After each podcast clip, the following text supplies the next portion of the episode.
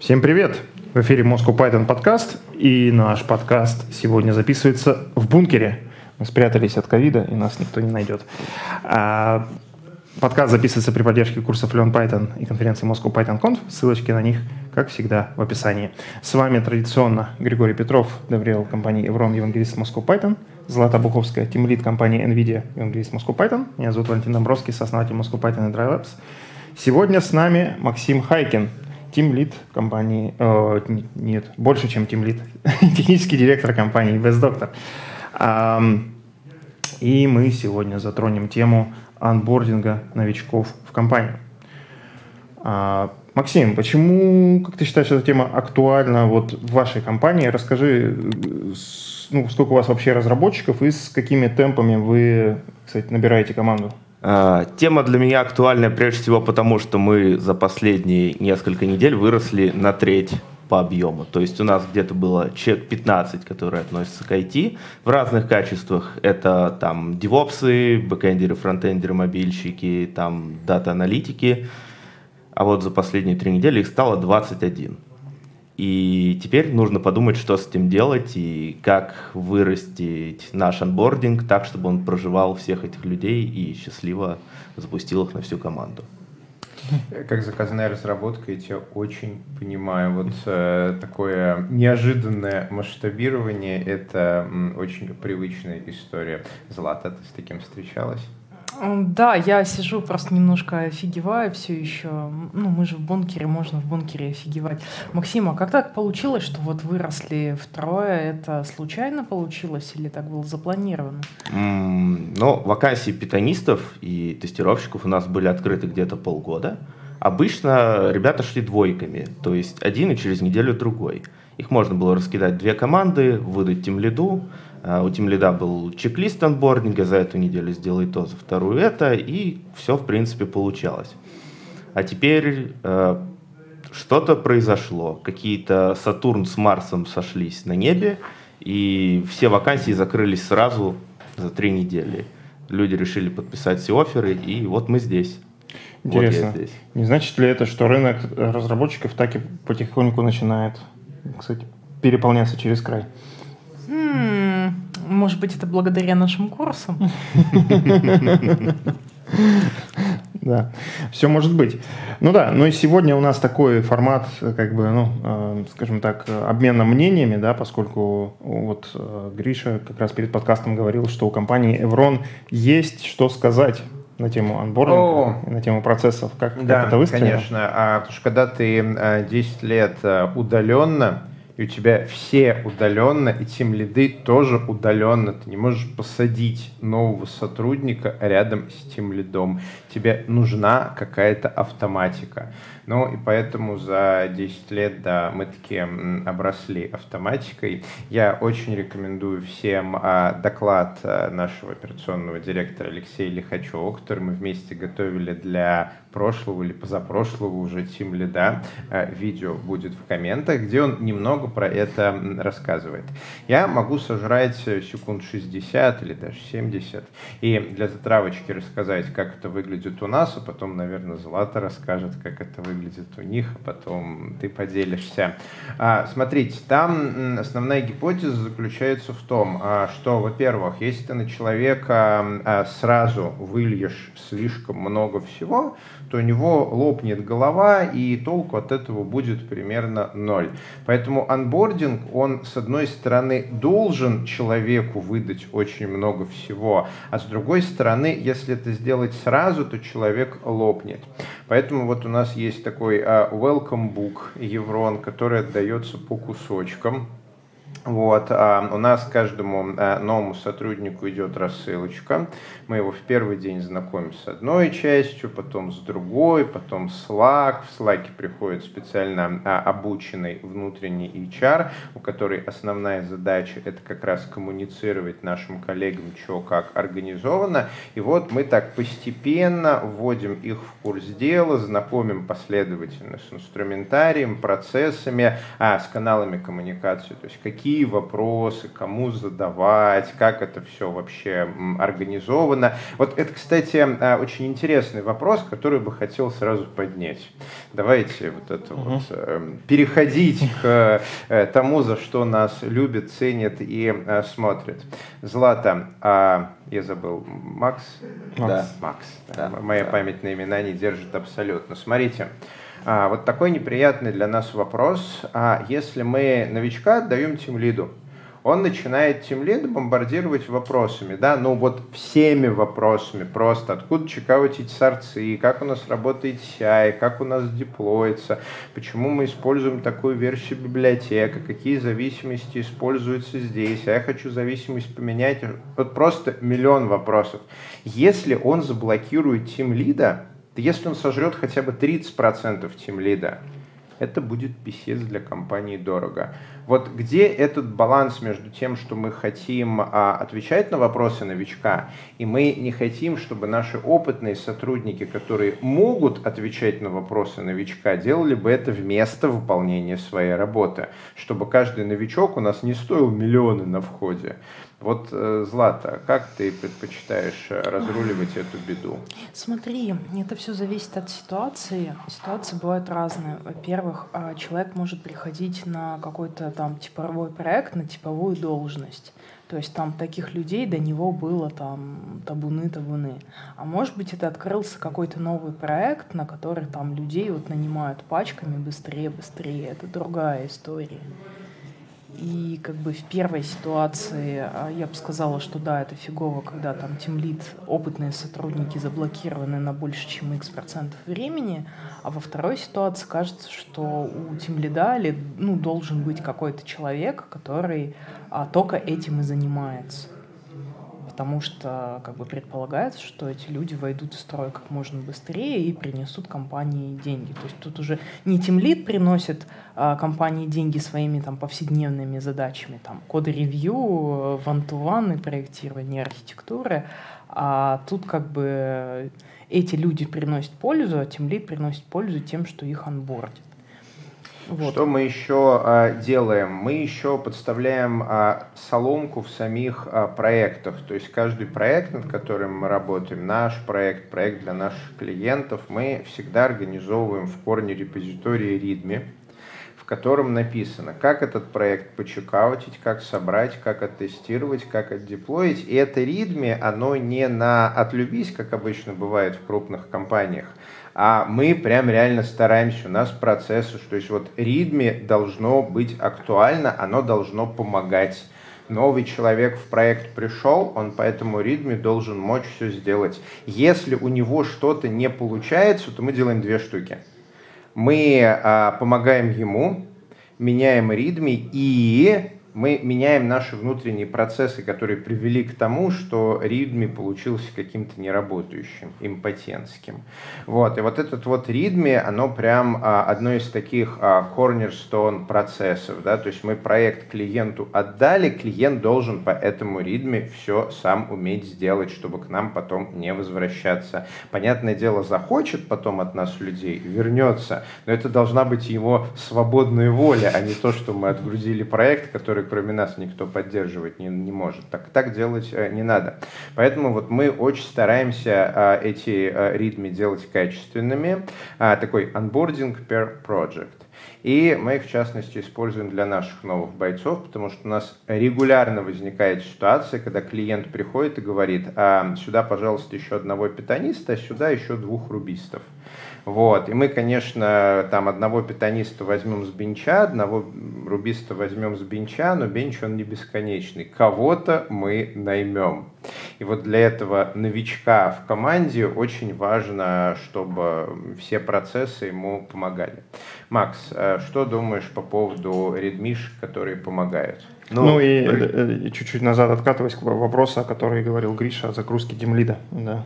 Ну, вот а, смотри, Ридми очень хорошая и понятная история. Мы наконец сами за себя засетапили это, по крайней мере, на основных наших проектах. Но у нас немножко другая специфика, я так понимаю, в Грише аутсорс. У тебя, Злат... я, я не можно- знаю, ну не, не аутсорс. Можно сказать про- проду- продукт, да. NVIDIA это что? Внутренняя разработка в NVIDIA? Ну, это внутренняя разработка, но мы как бы активно пытаемся продуктовые подходы использовать, Мгм. ну, по крайней мере, в нашей части. Вот. У Мгм. нас это все-таки продукт, и в нем несколько таких зафиксированных компонент. Они в ближайшее время тоже будут плодиться. Это отдельная история. На каком-нибудь отдельном подкасте это поднимем. Вот. Но ритми, да, ритми есть, и более того, каждый новичок, который спотыкается с проблемами в ритме, его потом обновляет, потому что, как ни странно, даже два мака не делают одинаково, две убунты не делают одинаково, и привет, там одна либо не сожралась, другая не сожралась. Вот. А, Что же касается... Напомни, пожалуйста, второй вопрос. Ну, Вопрос загрузки тимлида, собственно, работой с новичками. А, наша специфика такая, что Lead это такой немножечко HR по своей команде, и он не обязательно носитель технической экспертизы. Поэтому задача, собственно, анбординга в основном идет на Team Lead. Это норма, и у Lead есть засетапленный чек-лист, что за первый день ты рассказываешь вот это, за первую неделю человек должен узнать вот это, за вторую вот это, за месяц вот это. То есть там различные пункты, типа ознакомиться с одним репозиторием, там в первые дни, естественно, желательно застапить все внутренние инструменты, благо их пока не так много, как в Евроне, подозреваю. Вот. Э, Сводить на какую-нибудь лекцию с кем-то из внутренних отделов, там в колл-центре посидеть, например. Ну, пока можно было в колл-центре сидеть. Вот. А, Или там у кого-нибудь из медицинских экспертов спросить, как там работает наша медицинская экспертиза. Или что-нибудь еще в этом духе. Это довольно подробно расписанный план. И, в принципе, когда у одного тимлида один новичок, его можно потихонечку выполнить, кое-где подхватить в ручном режиме. И, в общем-то, это основная работа тимлида. Понятное дело, capacity его та немногое программистка, которая осталась, она выпадет. Мы готовы с этим смириться тем, что у нас человек там придет в себя на 2-3 недели раньше и начнет полноценно кочегарить. Вот. Честно говоря, в деньгах я не считал там альтернативную стоимость не э, плохого анбординга против незанятого тимлида. Вопрос интересный, надо будет прикинуть. А, давайте поговорим а, про а, welcome, как это сказать-то. Давайте я расскажу, как это происходит у на нас, а потом вы поделитесь. Вот то, что называется, сейчас, наверное, будет звучать как-то хипстерски или даже немного сектантски, ценности компании. Вот, это такая штука, ну то есть компании, вообще, я считаю, что все, что вокруг происходит, это все социализация. Вот, все, что делают люди, это как-то социализируются друг с другом. И поэтому у нас, да, есть какие-то механизмы, там, э, деньги, социальные институты и так далее, но это все для того, чтобы условно друг с другом разговаривать, общаться и как-то там друг другу по головке гладить. И поэтому компания, да, у нее есть какие-то вот подразумевающиеся цели, там, зарабатывание денег и так далее, но в целом компания это место, где сотни людей как-то постоянно социализируются. И вот эти вот э, попытки свести их до винтиков, что из серии там выполняйте ваши должностные обязанности, не будьте на работе человеком, рабочая жизнь и личная жизнь, но это такое, на мой взгляд, немножко детский наивный подход. А как а, выглядит а, первый день анбординга вот, э, новых а, коллег в Еврон? Мы их стараемся собирать в небольшие кучки по 3, 5, 6 человек. Далее с этой небольшой кучкой случается установочный зум-созвон, где два владельца компании, Олег и Юра, в течение двух часов рассказывают, а что такое вообще Еврон что Еврон это аутсорс, который 12 лет назад сделали два киберспортсмена, потому что хотели сделать аутсорс с человеческим лицом, что у нас есть какие-то ценности, мы делаем аутсорс, который в первую очередь комфортен для программистов, которые в нем работают, и во вторую очередь, который делает технологически сложные проекты для клиентов и гордится этим. У нас нет э, там, цели заработать всех денег в мире там, или купить ракету. Вот, мы делаем комфортно для себя, мы решаем крутые задачи для клиентов. Нам это нравится. Ну, деньги, понятно, тоже зарабатываем. Вот в течение двух часов а, владельцы бизнеса это рассказывают новым а, нашим коллегам, а, отвечают на вопросы, знакомят с базовой инфраструктурой, после чего выдают вот этот вот welcome book, и дальше анбординг идет дальше. Welcome drink. А, ценности и установочный созвон. Макс. У меня для начала небольшой вопрос о Welcome Book, а как вы его актуальным поддерживаете? А, ну смотри, это часть э, вики движка.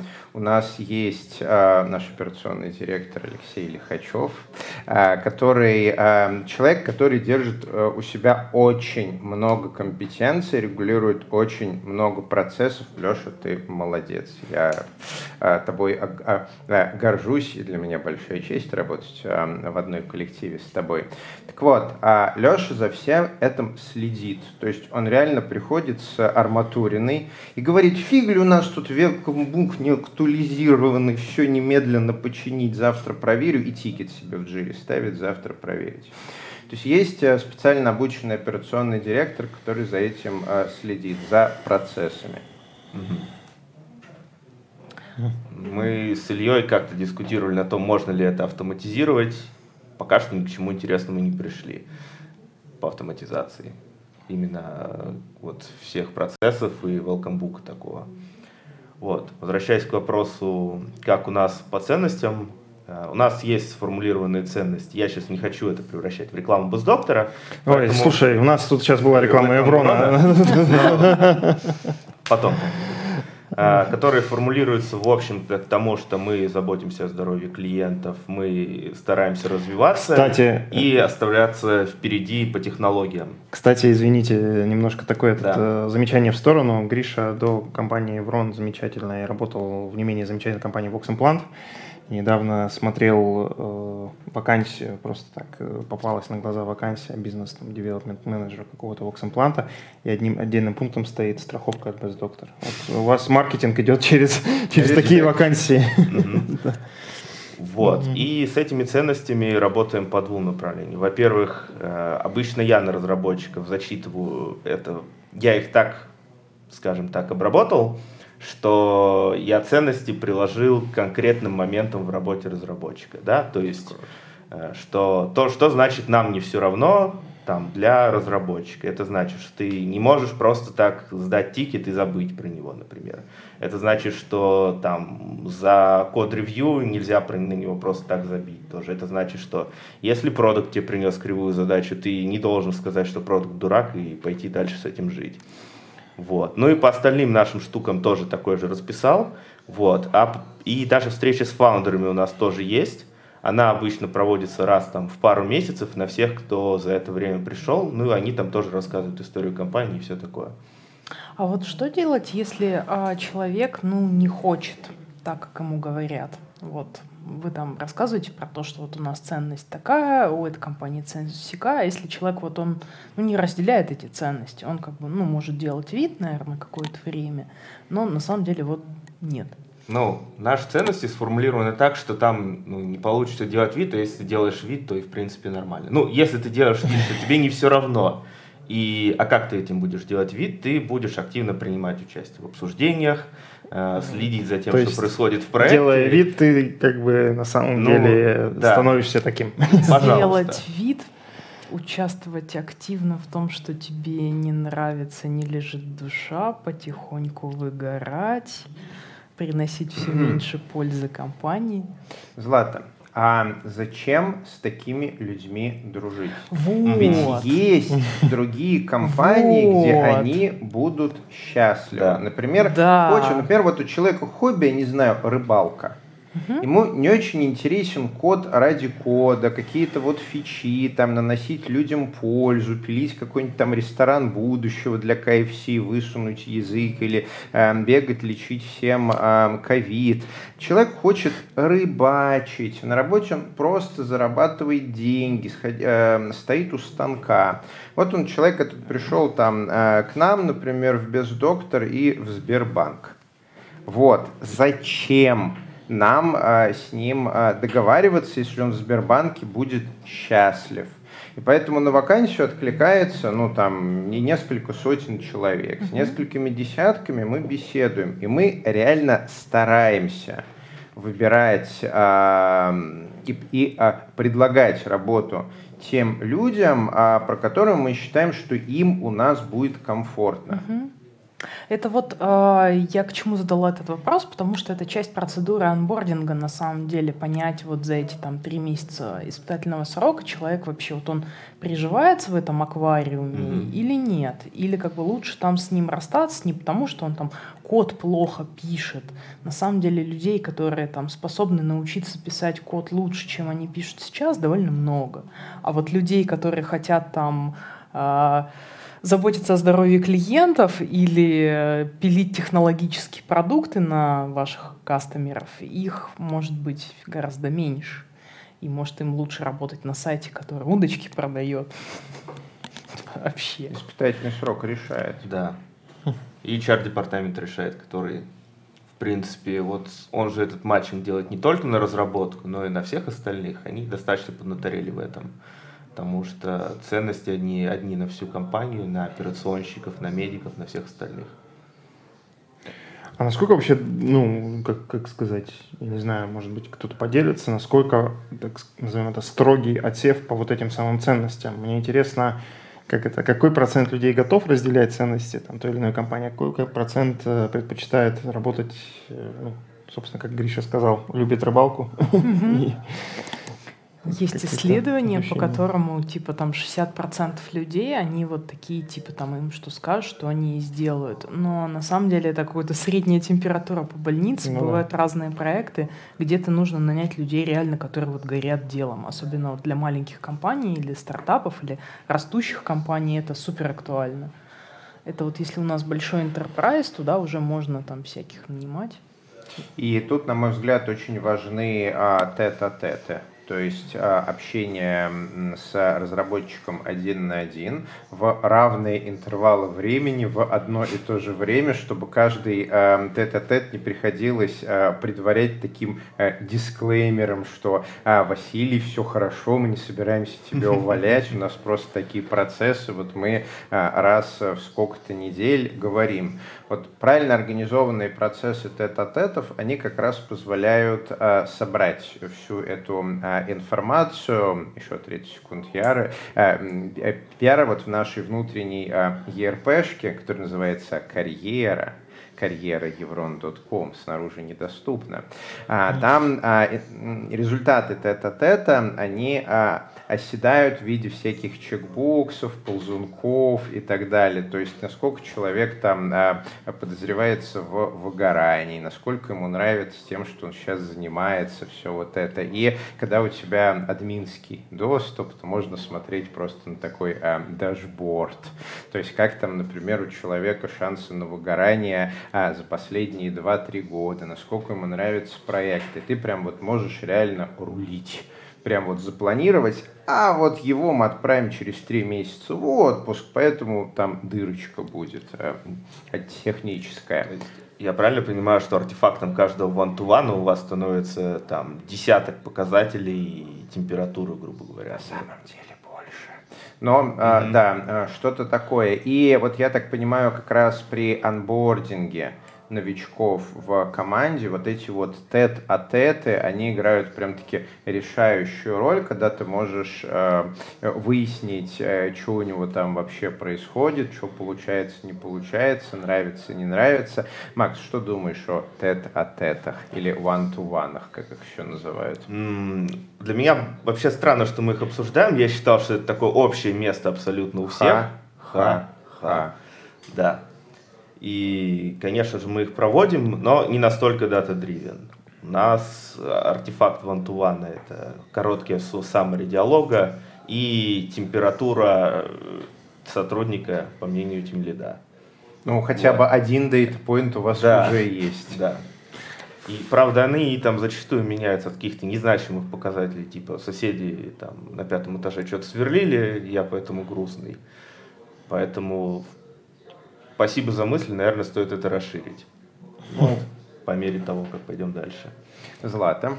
Что Я завидую Гриш, потому что тоже хочу такую систему. Мне приходится использовать для этого Google табличку. Кажется, вам Куда- пора становиться куда- продуктовой компанией со своей РПшкой. У нас есть идеи, но, к сожалению, ERP-шка это такая интимная и очень сильно интегрированная штука в любую компанию. Мы такие штуки делаем на заказ. То есть мы можем, Обращайтесь. например, Сегодня у нас прям-. Да. А в продукт мы думаем, конечно, примерно раз в год упаковать ее в продукт, но все-таки делать на заказ это то, что у нас получается хорошо. Влезать в продуктовый бизнес, ну как-то, ну такое. А ты это в табличках ведешь? Да, я это веду в табличках, выписываю, там у меня есть какое-то свое представление о том, какие там должны быть чекбоксы и ползунки, А, но так как мне тяжело вот эту вот дату отслеживать, у меня, в общем-то, выборка-то не очень большая, а, то тяжело как бы понять, каких там чекбоксов не хватает, какие чекбоксы нужно добавить. Ну, как бы я, допустим, стараюсь там генерировать а, людям там на квартал а, какие-то задачи, а, в результате выполнения или невыполнения которых они это, это не рабочие задачи, то есть это задачи серии там, а вот там подтяни здесь, а вот там перестань сраться с коллегами. Подтянись 10 раз. Да, вот Например. так вот. И по результатам выполнения, ну, как бы я делаю вывод, что человек у нас улучшается или не улучшается. У меня как бы там есть, значит, специальные отформатированные оценки, типа там как бы все хорошо, все чуть-чуть хуже, все там совсем плохо, а вот тут все как бы надежно лечить поздно. Пора За саморазвитием приходите к к следующему, к А, следующему этапу. Лайтовые штуки обсудили, давайте снова пожескочу. За это нас любит, ценит. Как, да, как, как, масштаб, как вот заниматься вот всей вот этой вот на самом деле тратящей время штукой, а когда у тебя плюс сколько-то человек пришло. Это вот самое важное. Проблема масштабирования. Ну, на самом деле, самый большой вопрос, который сейчас для меня возникает, они все-таки приходят с временным лагом, и человек, который три недели в компании, это не человек, который ноль недель в компании. И загнать их на какую-то общую встречу, первый поймет, второй взорвется, что логично. А хотелось бы это все-таки как-то упаковать, потому что тратить 6 часов девопса на 6 рассказов про там, нашу инфраструктуру, это не равно потратить один час девопса, чтобы он рассказал 6 людям. Можно, конечно, поговорить про записи, я, честно говоря, в это не верю, потому что вопросы каждый раз у каждого разные. Ну, Вот. есть, есть, по-моему, примеры компаний, но это когда уже совсем много народу. По-моему, в Гугле такая, да, практика, когда они именно вот именно нанимают бэтчами. Я, по-моему, читал вот это. Мгм. То есть, условно, да, мы тебя берем, выходи там, через две недели. Да, там, или- а, а другому раньше на неделю назад, который был, сказали, выходи через три недели. Все Мгм. выходят в один день пачкой, условно говоря, и вот их проводят через этот процесс. Но это когда у тебя уже Да. есть масса народа, да. Это Мгм. от какого-то размера компании, наверное, там от тысячи человек ты можешь начать играть в такие игры. Мгм. Ну тогда, а вот э, что ты думаешь вот про проблему Макса, так сказать, сейчас в текущем варианте? Ох, обнять и плакать. Ну, что я могу сказать? А, Как говорил а, технический директор Vox Implant, а, есть а, проблемы, которые в целом а, приятно иметь. А, Взрывной рост – это приятные проблемы. Но, с одной стороны, да, придется а, напрячься, но это значит, что компания растет, компания решает все более а, сложные а, задачи. Вот, а переварив, интегрировав к себе 6 новых коллег, вы э, каждый раз будете обучаться делать все лучше, лучше, лучше, и через 10 лет вы сможете, как мы, из серии А, по щелчку пальца, все процессы вперед. Вот, эм, вот драконы, вот стоечка с печами, сейчас все покажем. А, давайте немножко позже скачу. А, я хочу поговорить с вами про три месяца испытательного срока, немало ли это. Потому что современное программирование становится все сложнее и сложнее, и даже если мы не нанимаем джунов, вот джуны это отдельная история, потом ее обсудим, да, даже если мы нанимаем мидлов, вы ведь нанимаете мидлов? Ну, мидлов, сеньоров, да. Мидлов, сеньоров. Мы нанимаем в основном мидлов. Злата. Ну, конкретно сейчас я нанимаю больше джунов, но так получилось просто. Там задачи такие. Ну, вообще мидлов. Ну, как бы вообще медлы или сеньоры, Да. я это осознанно делаю. Вот, мы нанимаем основ- в основном медлов. Ну, то есть в моей картине мира большинство разработчиков, которые работают работу, они медлы. Кто-то на всю жизнь остается медлом, кто-то становится синьор разработчиком, а, уходит в эту экспертизу, кто-то уходит в менеджмент, кто-то в продукт и так далее. А Давай коротко посинкаемся. Это, конечно, отдельная дискуссия, но middle и senior для тебя в чем разница? А, этот вопрос, он уже нас не раз был- э, поднимался. да. Да, а, а middle, в отличие от джуна, уже может самостоятельно решать задачи не самым лучшим способом, не оптимально, с техническим долгом, но он все сделает сам. Senior – это экспертный разработчик, который хорошо разбирается в предметной области, который может решать любые задачи, который может провести research, который может выбрать правильное решение. Да, конечно, он может облажаться так же, как Джун, но мы ожидаем, что senior э, разработчик, он представляет себе, куда в Django откладывать бизнес-логику, какие а, правильно э, выбрать а, third-party зависимости, как организовать CI-CD, чтобы все было хорошо. Вот, это senior разработчик, то есть опытный товарищ, который уже поел дерьм- э, всякого разного за свою жизнь и разбирается. Эта фраза в наше определение синьора тоже входит, я думаю, это общее место. Это общее место. Так вот, Вот если мы я нанимаем медлов, у нас испытательный срок 3 месяца. Ну, как бы это есть некий социальный договор, да, который вот в России от 3 месяца. Что в течение трех месяцев мы присматриваемся друг к другу и можем разбежаться без каких-то пенальти. А не слишком ли это мало 3 месяца? То есть сколько из этих трех месяцев он будет просто входить в курс дела? И а, сможем ли мы за 3 месяца, можем ли мы за 3 месяца вообще оценить, а, как ему у нас работается, а, хорошо ли он пишет код и готовы ли мы с ним дальше варить кавку манную? Макс, что думаешь за 3 месяца? Вот по нашей практике, пока что в бездокторе, проблемы за три месяца возникали чаще с софтами, чем с хардами. То есть э, работу работать могут более-менее все. Может потому, что мы еще не стали таким опухшим продуктом, в котором не разберется. И за полгода эта ситуация на самом деле уже поменялась. Посмотрим, как дальше пойдет. А, типа по хардам чаще всего люди подходили. Проблемы всегда начинались с софтами, когда кто-то может с кем-то поссориться, кто-то не ходит, не задает вопросы, как-то с ним не разговаривает, ну вот закрылся человек и все, там не открывается. Там берешь разные инструменты, все равно не открывается. Вот. И тут, мне кажется, трех месяцев на самом деле достаточно, если выстроена то, что мы сейчас с Ильей обозвали, система раннего предупреждения. То есть, когда можно по, буквально по датапоинтам отловить, что человек не укладывается в спринты, почему? А, Человек там зависает на тех обсуждениях, почему? Вот. И если эти почему возникают на первом месяце, а не где-то в конце третьего, ну мы, кажется, понимаем, что он зависает, но вроде как норм, ну вроде как давайте оставим, а потом это играет в полный рост. По-моему, трех месяцев достаточно. Злата, а ты, а ты как считаешь? Ну, опять же, зависит от проекта, зависит от компании. Где-то как бы три месяца это даже много, а где-то там Мгм. человек пользу реально начинает приносить. Там, ну, вот у нас, допустим, замечено просто, что человек начинает пользу приносить там через пять месяцев. Мгм. Как бы. То, что пользу через, гол- через полгода начнет приносить, это норм. А в среднем через полтора он уйдет. Это, кстати, да, интересно, интересный поинт.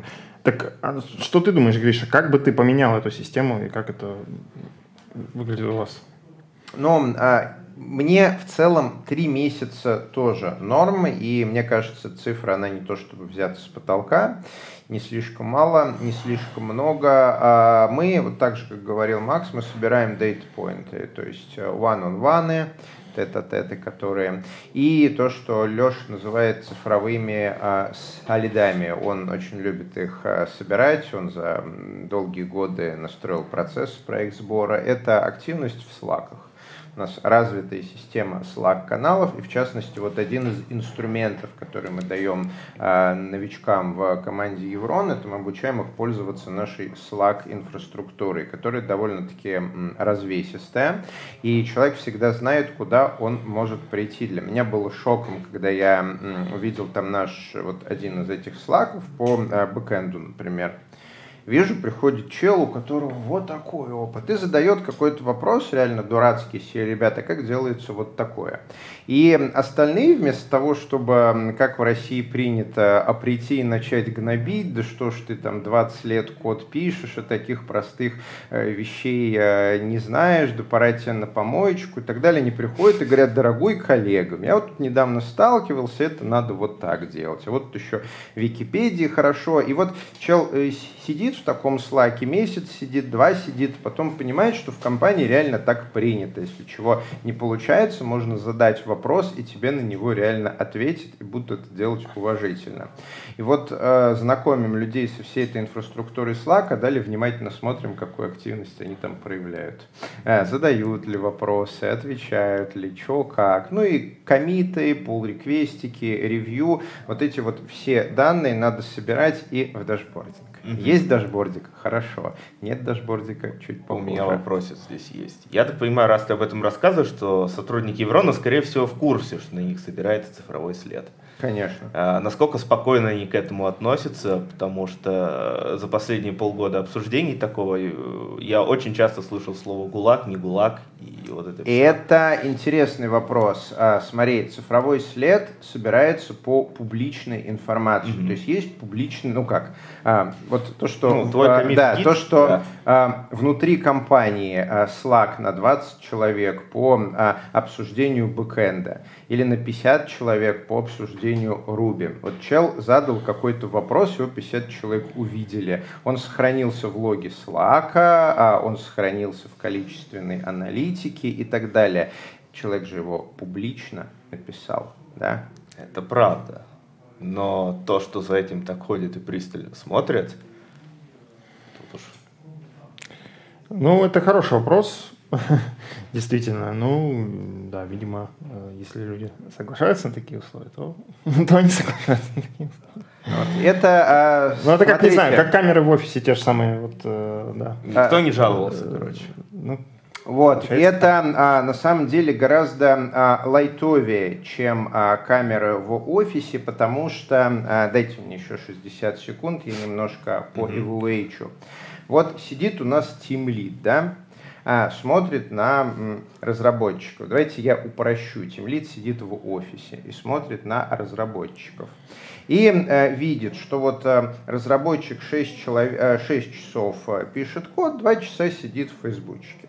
И Тимлит считает, что этот разработчик хорошо пишет код, да, там 6 часов в норме. Он себе каждый день на бумажке записывает, там 6 часов код, 2 фейсбучек, 7 часов код, 1 фейсбучек а насколько у разработчика по текущим социальным договорам есть а, возможность подойти к тем лиду и сказать, слушай, мужик, мы, конечно, договорились, что ты следишь за моей работой, да, а, но вот то, что ты это вот смотришь и запоминаешь свой мозг, это я тебе разрешил. А на бумажке я тебе это записывать и в конце месяца аналитику проводить не разрешил. Поэтому глазками смотреть, запоминать и в мозгу проводить расчеты ты имеешь право, а на бумажке я тебе не разрешаю. А... Не будет ли это таким, знаешь, ну, манипуляцией? Лично немножко? для меня вопрос уже стоит на том, что глазками ты смотришь мой монитор потому что, ну, что это за недоверие такое? Безусловно. Безусловно. Я Мы вот говорим работу, про... работаю, 16 сторипоинтов закрываю, а фейсбучик это фейсбучик. Время, время нахождения в офисе, во сколько угу. пришел, во сколько ушел. Я просто э, пытаюсь угу. привести какие-то аналогии из ну, простых социальных Ну да, ну да, типа когда... Чтобы на их понял, основании, да. да, вот человек спросил в слайке что-то, Тимлит глазками это увидел и м, запомнил, насколько по текущим социальным договорам угу. имеет смысл говорить, что вот я это, конечно, публично сказал, и я тебе, как тим лиду, разрешаю это услышать и запомнить в свой мозг. А на листочек записать и в конце месяца считать не разрешаю. Это сбор а, личных данных. У меня немножко отвлеченное на эту тему есть такое, э, такое замечание, чуть-чуть в сторонку, но чуть-чуть связанное. Есть такой знаменитый стартап-акселератор Y Combinator, через который там mm-hmm. проходили, в частности, такие компании, как Dropbox, Airbnb и куча-куча-куча разных других. И там в свое время, когда я увлекался, так сказать, стартапами, э, туда тоже подавал заявку, и там одним из пунктов было, э, значит, э, ну, как мы оцениваем критерии заявки. Ваша активность на портале, который также принадлежит Y комбинатору знаменитый, Hacker News news.vcombinator.com. Вот я думаю, большая часть разработчиков, которые что-то в англоязычном мире, так сказать, э, читают, смотрят, э, знают про, это, про этот сайт. Mm-hmm. Вот. Э, то есть, почему как бы этот пункт вынесен был отдельно? Было написано так. Мы сами там присутствуем, и, конечно же, если вы там какую-то активность, какое-то участие принимаете, мы просто вас видим, и это уже у нас как бы подсознательно записывается что, ага, вот этот э, чувак там с таким-то там ником, он оставлял там какие-то там умные или не очень умные комментарии, mm-hmm. да, Соответственно, ну, в теории можно, так сказать, добавить вес своей заявки, оставляя какие-то там умные комментарии на Hacker News. Uh-huh. Вот. Но это я к тому, что, по сути, то, что, о чем говорит Гриша, это вот э, примерно такая вот своего рода автоматизация вот, это, вот, вот этой, uh-huh. вот такого да? рода, uh-huh. такого рода а, Резюмируя, я бы сказал, что хорошим тоном и чистоплотностью считается проводить аналитику по публичной активности, uh-huh. да, ну или активности э, внутри э, компании компании. А вот проводить аналитику по чему-то, что человек не считает публичным, а, например, а, ну там, я не знаю, по его личной один на один переписке, личную на один на один переписку в Slack мы, естественно, никак не видим и mm-hmm. не смотрим. Но если только человек тим лиду не написал. Спойлер, вот, это вот, слишком дорого. Вот тут уже э, встают какие-то вопросы по социальной договоренности, а можем ли мы э, так э, делать. Угу. Вот. А э, комиты, которые человек делает по работе, сообщения в Slack, которые человек делает по работе, тета-теты, которые человек делает по работе, прям вот с целью сбора этой информации, да, мы собираем эти данные, используем их во благо наших коллег. Гриша, ну подожди, я не поняла. Um... Если, допустим, человек, вот а нам нужно как-то мониторить его, скажем так, эффективное взаимодействие с другими коллегами. Он приходит на встречи, и все там хорошо, он, значит, вот как, пока он на публике, а, и мы имеем право записать его публичные данные, все классно. Но затем в курилках он приходит и начинает, там, становится, снимает маску, становится таким токсичным персонажем. То есть там кроет всякими нехорошими словами, там, своих коллег, а, значит, обсуждает планы начальства, говорит, что это все там плохо, это все работать не будет, а я, а, а, а я вот там знаю. Ну, короче, типичное токсичное поведение. Mm-hmm. И как бы тут его за руку не поймаешь, потому что вот он вдвоем там стоит в курилке, mm-hmm. с кем-то рассказывает. И но, не но, надо. Но, слухи расползаются. Вот социально допустимый, на мой профессиональный взгляд, мониторинг таких вещей – это тет-а-тета. Если у тебя в компании есть какой-то токсичный товарищ или mm-hmm. товарка, товарищка, ну, в общем, товарищ мужского или женского пола, который вот тебе кажется, что он токсичен, токсичен, прям распространяет яд и раковые опухоли вокруг себя. При этом никто из десятков людей на тет-а-тетах ничего не говорил, что серии Вася тут э, в курилке матом крыл начальство и компанию, у вас там с ним все хорошо. Угу. И если тебе никто это не говорит, то вполне возможно он токсичен только в твоем воображении. Да, так может быть, но если, если, это, если это установленный факт. Вот вот если это установленный факт, то такие метрики всплывают по тет-а-тетам. И дальше уже это вопрос э, спецов по людям. Э, да, я понимаю, но если, если, далее, что если делать? те люди, которые на тет-а-тете тебе это рассказали, они говорят, что нет, ты как бы не имеешь права записывать на бумажку только в своей голове, то как тогда быть? Э, как правило, люди да, очень стесняются. Типа, это... Извини по секрету, но вот так вот. А тут мы, а, это интересный вопрос, мы немножко, конечно, отвлеклись mm-hmm. от генеральной линии партии, но это тоже, я надеюсь, то, за что а, наши подкасты любят.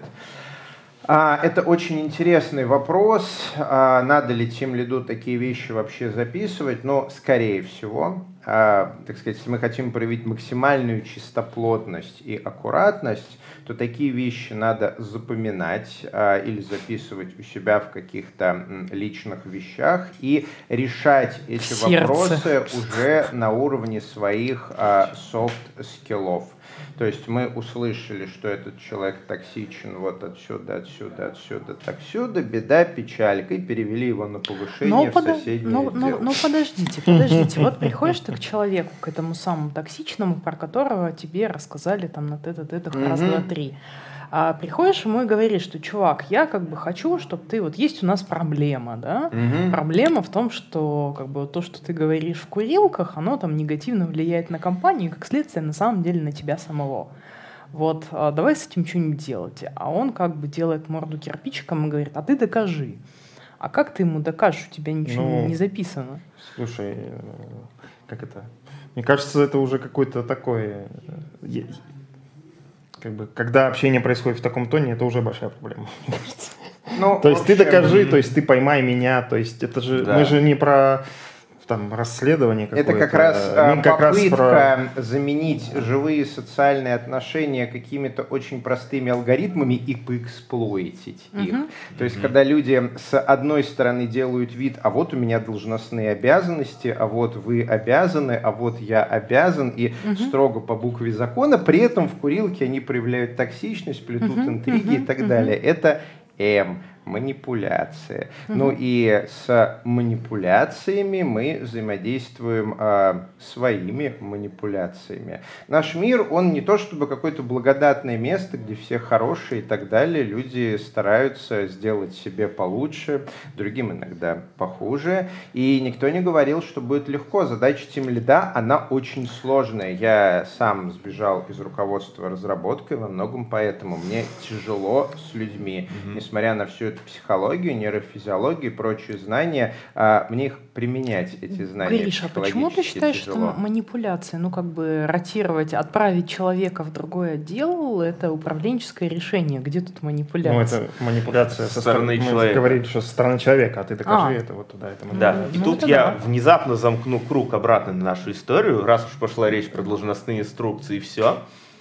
Вот тут вот очень интересный вопрос. Вот есть некая инструкция того, что должен делать разработчик. Она может написана там детально, не детально быть, mm-hmm.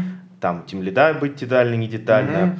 И вот начинаю, иногда бывают проблемы, что люди слишком до буквы им следуют, это а проблема. А если она не написана достаточно явно, пытаются уточнить, чтобы она была достаточно явна. Это манипуляция. Манипуляция. Конечно. Это итальянская забастовка называется. Да. Э, нет, мне кажется, там не в забастовке делать. Не, ну это обычный формат итальянской а, забастовки, когда мы выполняем все ровно по должностной инструкции. Люди ну, готовы работать, понятно. просто почему-то хотят, чтобы все было записано. Ну, я, я это так сравнил с итальянской забастовкой, потому что, ну, да, еще раз, это известный кейс, да, но угу. на самом деле я понимаю, что это история про людей, которые, ну, не очень уверены в собственных решениях, да, угу. и они говорят, вот вот тут написано, я знаю, что так можно. И они могли просто, может быть, э, как это сказать, вырасти ну, я имею в виду, карьерно вырасти в какой-то среде, в какой-то компании, в которой как раз было куча регулятивных каких-то нормативных актов, так сказать, и это все надо было делать по, по этой букве. Угу. Ну, по-видимому, да. каким-то образом надо их ну, перевоспитывать, что Макс, в кавычках, да, на то, что у вас там больше свобода действий предполагается, если ты сделаешь там, отступив что-то там чуть-чуть от инструкции, тебя никто будет, не будет бить по башке. Э, Макс, угу. дарю контрзаклинание. Ты просто говоришь человеку, ну смотри, ты хочешь скрипт своих рабочих, действий, э, э, рабочих действий, но если тебя можно заменить пайтоновским скриптом, то зачем наш, нам ты? Дорогой друг, ты нам, ты нам нужен именно потому, что мы не можем сформулировать программу, которая будет делать твою работу. Это творческая работа, поэтому я могу тебе описать только общий вектор, в котором мы наносим пользу этого виру, а дальше mm-hmm. действовать будешь ты. Если ты с нами, добро пожаловать. Если тебе это некомфортно, то Сбер вот э, буквально недавно переобулся, версия, и там э, они умеют в эти манипуляции, и там он будет приносить пользу и будет счастлив.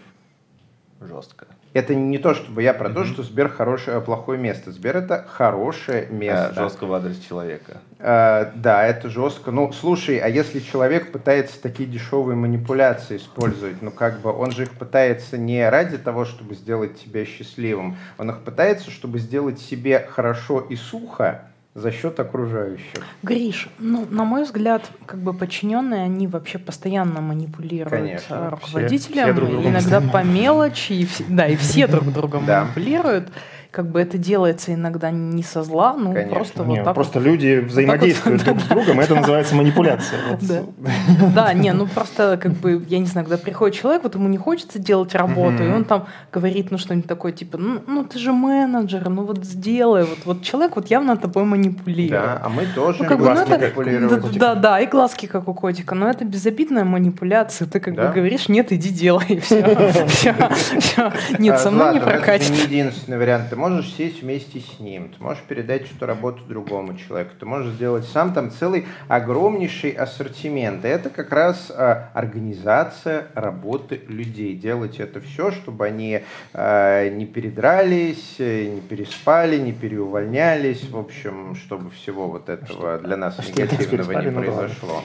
А, Давайте чуть в сторону закругления. Да, Злата, ты хочешь пора.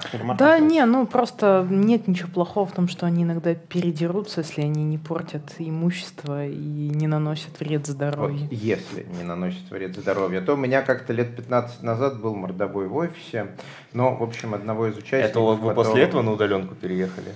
Это, это 15 было не в Евроне. лет назад. Гриша, не 15 лет Еврона назад. тогда еще не было. Окей. А одного потом пришлось уволить, к сожалению. Я не буду называть какая-то Как-то у меня тоже была подобная история, но это для другого подкаста. Да, это На этой позитивной подкаста. ноте, да, на этой позитивной ноте. Спасибо всем, кто нас смотрел и слушал. С вами был Moscow Python подкаст, записанный из бункера при поддержке курсов Learn Python конференции Moscow Python Conf. С вами были Григорий Петров, доверил компании Evron, евангелист Moscow Python, Злата Буховская, Тимолит NVIDIA, евангелист Moscow Python. Меня зовут Валентин Добровский, сознатель Moscow Python Dry Labs. С нами был Максим Хайкин, технический директор компании Best Doctor.